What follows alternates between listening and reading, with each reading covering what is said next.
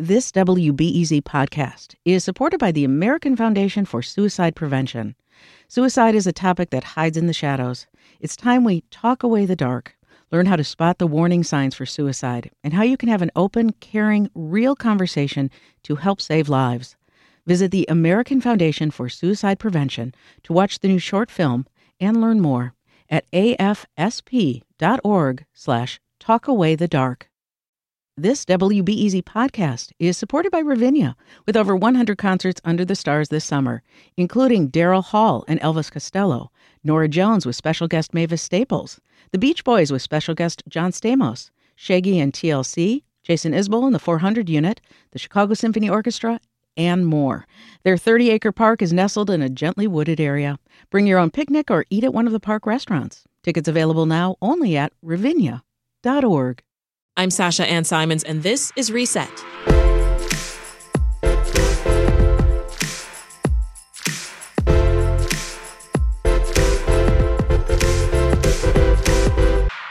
Inside one classroom in Brighton Park, a group of students meets biweekly. They're there to unpack their experiences migrating to Chicago, lean on each other, and learn how to cope. And they're just a few of thousands of migrant children to join Chicago Public Schools since August 2022. And the support group is trying to tackle a complex issue, serving the needs of their mental health as they cope with the trauma of their journeys and begin to settle into the city. We talked with Chalkbeat Chicago reporter Reema Amin, who recently shadowed the support group. And Reema started off by setting the scene for us and telling us what stood out to her when she visited the group.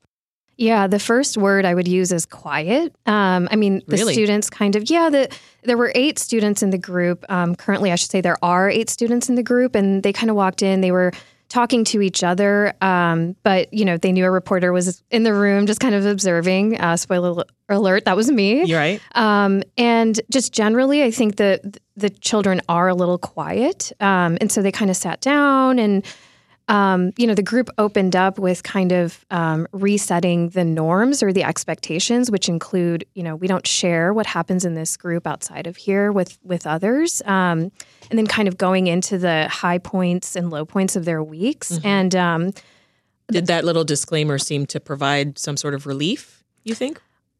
That's a great question. I don't know if I noticed that right away, but all of the students at this point, I think this was maybe the third or fourth group that they've had this year, and they were completely steeped in like the norms, the expectations um, of the group, and I. I think you know I heard from the teachers holding it that they have started to feel more more comfortable in opening up. Um, so they definitely were aware of it. Um, and and yeah, I would just say quiet was my was my overall impression. It it took a lot to I think get them to come out of their shells. Which is understandable, I think. Uh, for Chalkbeat, you wrote about this boy who was feeling shut out of, of conversations when his peers switched to speaking English. Talk us through that.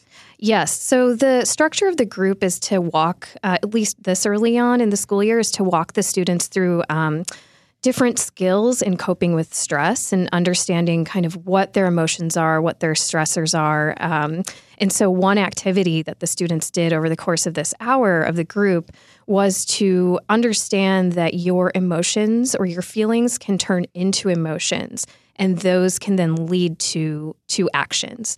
Um, and so the students were asked to share, you know, can you provide an example of this?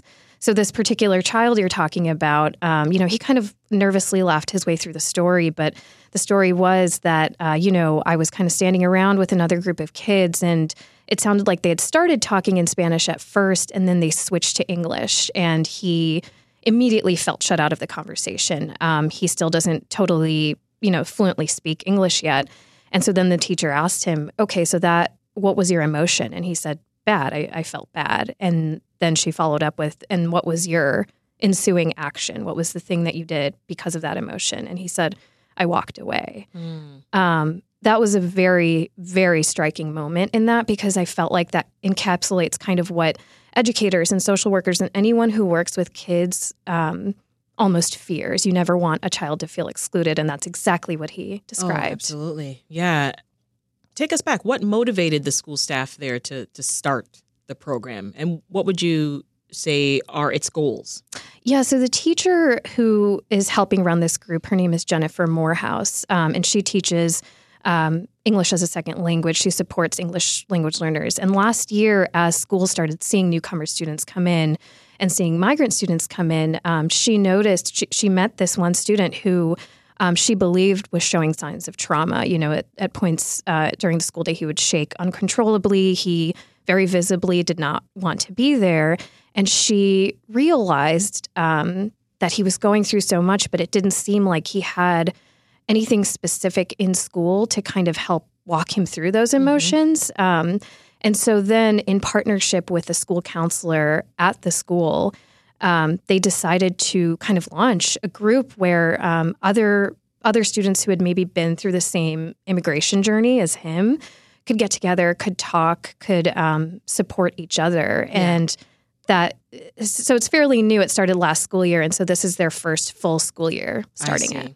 Well, let's zoom out a little bit, right? Because we're, we're talking about this one school, but I, I wonder if teachers on a whole feel capable of supporting newcomer students. What, what are some of the things you're hearing about the situations in classrooms right now? Definitely. I mean, this is continuing to be very timely. I think, um, you know, our sense at Chalkbeat is that I mean, teachers. This is real time. Yeah, absolutely. And we're seeing um, an increase in migrant families just in the city in general, and I believe in schools as well. Um, and educators have raised the alarm before even the school year started that, you know, many believe that there's not adequate staffing at schools to kind of support English language learner programs and bilingual programs that, that support these students in their native language as well as um, learning English.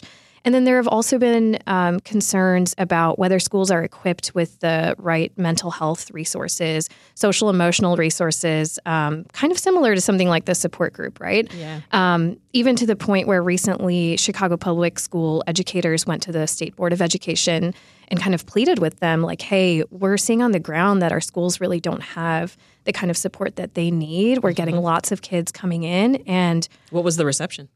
Um, it seemed like the state board of education, uh, you know, they heard them out, um, and I think the next step is going to be on the state level to see maybe what they uh, perhaps they will advocate to send more resources, more funding to CPS and to other school districts. Um, it kind of remains to be seen. So this session over in, in Brighton Park, this was done entirely in Spanish. Uh, we know yes. though that I mean only only so many counselors and social workers are fluent in the languages that their students speak, right? right? How important is it to have support services in your primary language, your first language, Reema? Yeah, I mean, that's a great question. I think that this was a really striking point in this support group. Both the um, teacher and the counselor who was, a, you know, who was supporting, um, partnering with the teacher to run this group, both of them spoke fluent Spanish. The entire group was done in Spanish because these students are still learning and grasping English. And I kind of pictured just as an observer, let's say that one of these educators, let, us say it was me, someone who does not speak Spanish and needs a lot of help translating, mm-hmm. running that group. I, I, I, I would have I, I would have the best intentions, perhaps, but I would have really not the right tools to support students to understand different dialects, even um, to even kind of understand the cultural backgrounds that maybe some of these students are coming from. Yeah, um, I think. Point. Yeah, um, I think, and the district has said that I think uh, about five percent of their, um, you know, eight hundred social workers who five percent of them have like bilingual endorsements or similar endorsement. Um, Perhaps that means that more can speak Spanish, but um, that is something that I think we've heard advocates call for that we need more support staff like that, more social workers to be able to speak more than one language. You know, that said, Brighton Park Elementary, uh, it's a it's a community school, right? So it That's gets right. it gets funding, um, specific funding, and partners with uh, nonprofit organizations yes. uh, to provide these kinds of wraparound services, like what we're describing. So, would you say the approach here at Brighton Park is unique? I would say that, yeah. yeah. Um, just as you said, this community school, since they're part of, um, you know, community schools program mm-hmm. in CPS, they actually received the funding to train their teachers on the model that this support group is based on. Um, it's called Strong. I'm already forgetting the acronym, but it's aimed at supporting newcomer students. Um, and so that community schools funding helped pay for that training for teachers. And actually, the counselor who um, is one of the people who runs this support group, um, her the funding for her salary is provided through again um, the nonprofit organization, the community schools funding Yeah. that Brighton Park partners with. So they're in a pretty unique position, I think. Uh, Strong is uh, supporting transition resilience of newcomer groups. thank you. Yes, that is it. Think reset producers. uh, so, do you think then that this program could be replicated in other schools? That's a good question. I I don't know if I can speak to that, um, but it was it was unique for me to see the partnership between a teacher and a school counselor. Um, I think some educators or principals may argue that they don't have the funding to do that. Perhaps maybe they've dedicated extra COVID relief money to an academic program. Um, the district has said that there's $35 million in this fiscal year's budget that goes towards thing like things like mental health support, social emotional curriculum. Um, but we don't have a great sense of how that plays out on the ground. So it seems like partnerships between teachers and counselors, um, you know, at more schools, maybe that's happening and maybe that could lead to more programs like this. Let's dig more into the approach that the support group takes, Reema. I mean, coping skills first, and how, how are they doing this? Yeah. So, um, how the group kind of generally operates is there are about eight to 10 sessions. The initial sessions are based on helping the students understand that stress happens to everyone and kind of helping them recognize what it is. So, like at this group um, that I went to on, fr- uh, you know, in a, on a recent Friday, they were asked to recognize what is the physical reaction of your body to stress. So the teacher, for example, shared like my stomach hurts when I'm stressed out. So helping them recognize that that's kind of what stress is, that's how it manifests, and then progressively they help them understand or give them tools on how to cope with stress, things that you can do to help relax yourself. Um, things that you can do to lessen that load that you feel when you're stressed out.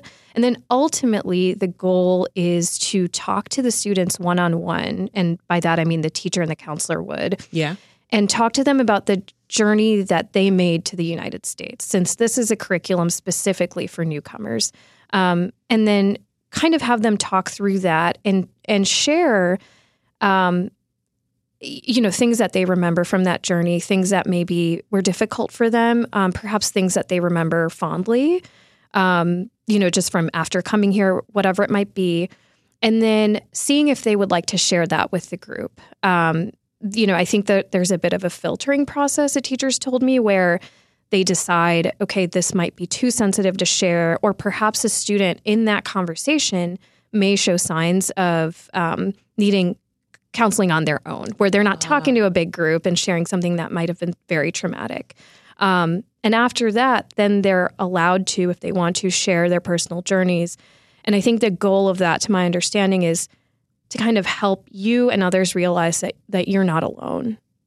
And I think that's why bringing it back to that first step that we talk, talked about, which is developing coping skills, why that's so important. Right. If they start there and they learn, you know, to your stress example, for instance, Uh, stress causes physical pain in my body, they'll start to understand yes. the process. they'll recognize it. And and I thought something interesting that I heard um, from the teacher that helps run it was that, you know, last year when she did this, the students kind of, um, which seems unique to me now, actually, the students last year were um, really eager to share their stories right away, and so they kind of had flipped the curriculum. And she realized that wait, we haven't really set them up though with the tools that even come with just telling your story, and if it's something very traumatic, like not not knowing how to kind Mm-hmm. of deal with even telling the trauma that comes from retelling your trauma. Um, so that's that's Boy, kind does of it ever. yeah. I mean, and and that's what they're trying to set these kids up to do Yeah. this year. I think. The students are also um, they're logging their relaxation strategies. Yeah, so this was a, this came at the very end of the group um, that I observed. They were given a sheet of paper, and I mean, think about you know when we were in school, um, you had to log the books that you read. It kind of looked like a calendar log like that, um, except the teacher asked them, you know, when you recognize your stress this week or this upcoming week, when you feel it, think about the relaxation strategies we talked about. So one thing they did in the group was um, they got stress, like little stress balls um, shaped as beehives. I'm not sure why, but um, they taught them just a simple strategy on how to squeeze the ball. And, um, you know, the kids were laughing their way through it, but the teacher said because it feels like a very silly activity right it's right? like i know how to do this, this yeah but um, i think their point was this is a really simple thing you can try to do to relax yourself and um, then let's talk about it at the ne- at the next group and see what you guys did over the course of the week. I thought that was pretty interesting. Well, over the course of, of the, the session, you you mentioned that you, you saw this support group seem to work for one students. Can you tell us about her? Yeah, um, I, yeah, that that was really kind of um, interesting to see in real time. So there was one student who, um, you know, she came in. She she seemed very shy at first. Kind of had her hair in her face, um, was kind of looking down. And as a course, as a group progressed, as the hour progressed, I could tell that she was sharing more um, and was speaking up more, was kind of interacting with other students more. And then um, I noticed when the group dispersed at the end of the hour, she stood, she hung back a little bit, and she was talking to Jennifer, who's the teacher that helps run the group. Mm-hmm one on one. And, you know, Jennifer later told me that when I asked, you know, did you see anyone coming out of their shell? And, and she mentioned this particular student and said, you know, when she was over there in the corner with me, she actually just wanted to talk more one on one, which is like, which was growth. And so it was, it was pretty cool to kind of see that. Yeah. Um, and and I will say like that was not the case with um, several other students. Yeah, not every child reacts that way. Right. Um, but for this student, it seemed at least that day she seemed to kind of come out of her shell. The leaders of the support group to that end, they, I mean, they recognize that these biweekly sessions, they're not going to fix everything. A, and B, this is one school. Right. Are there district wide strategies to support newcomers? So when I asked the district this, they did mention, um, you know, the thirty-five million dollars that they've put towards general mental health um, support and social emotional curriculum. Um, you know, as far as and, and a spokesperson told me that schools, you know, may very well choose to use that kind of the funding that fun eventually funnels down to schools. They might choose to use it for after school programs specifically for migrant students or for groups like this, um, kind of, you know, to pay for overtime to support a teacher who can have a group like this. We, we again, we don't have a accounting or understanding of how many schools are kind of doing something like this. Mm-hmm. And we don't have a full understanding of you know the very targeted supports for migrant students at schools so that's still a question um, that i'm hoping to explore and, and get a better understanding yeah, and, and, where do you see the most need yeah. at this point. Um, I, I, you know i can't even answer that question either. I mean my guess would be in pockets like the southwest side. Um, i've also heard on the north side there are many migrant families that are kind of settling down there um, even finding temporary homes like shelters or you know wherever over there. And um, i think it kind of depends on where families are yeah. which neighborhoods they're making home, and mm-hmm. um, that obviously leads to kind of where they're enrolling in school. It's be all over. Yes. Um, you mentioned earlier migrant students' mental health being a continuing issue. So, I mean, what can you tell us then that is on the horizon with your reporting? What else will you be watching for? Yeah, I mean, I think just con- continuously talking to teachers and um, principals and kind of social workers, whoever is on the ground working with these students. Um, I think that these, just from the initial reporting, um, I think that these are needs that kind of don't change. That that I mean, every child is different, and I think everyone's experience is, is certainly different. But um, I think that as more families come, schools are going to s- potentially see an increased need to have really some strong supports in place to continue to help newcomers um, and just kind of having a better understanding of what those resources look like um, is going to be key to our reporting going forward. We'll leave it there. Reema Amin is a reporter for Chalkbeat, Chicago, and we've been talking through the way that one school in the city is supporting students who recently migrated here. Thank you so much, Reema. Thank you.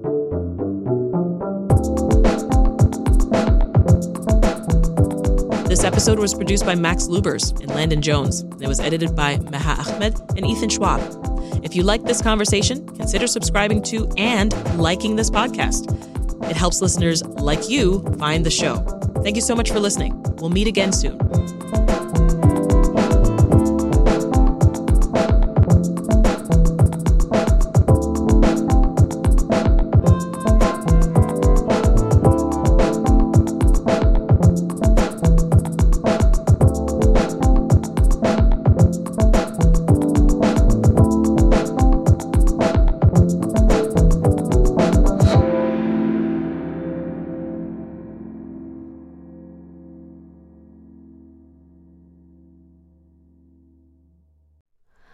Hi, it's Terry Gross, the host of Fresh Air. We bring you in depth, long form interviews with actors, directors, musicians, authors, journalists, and more. Listen to our Peabody Award winning Fresh Air podcast from WHYY and NPR.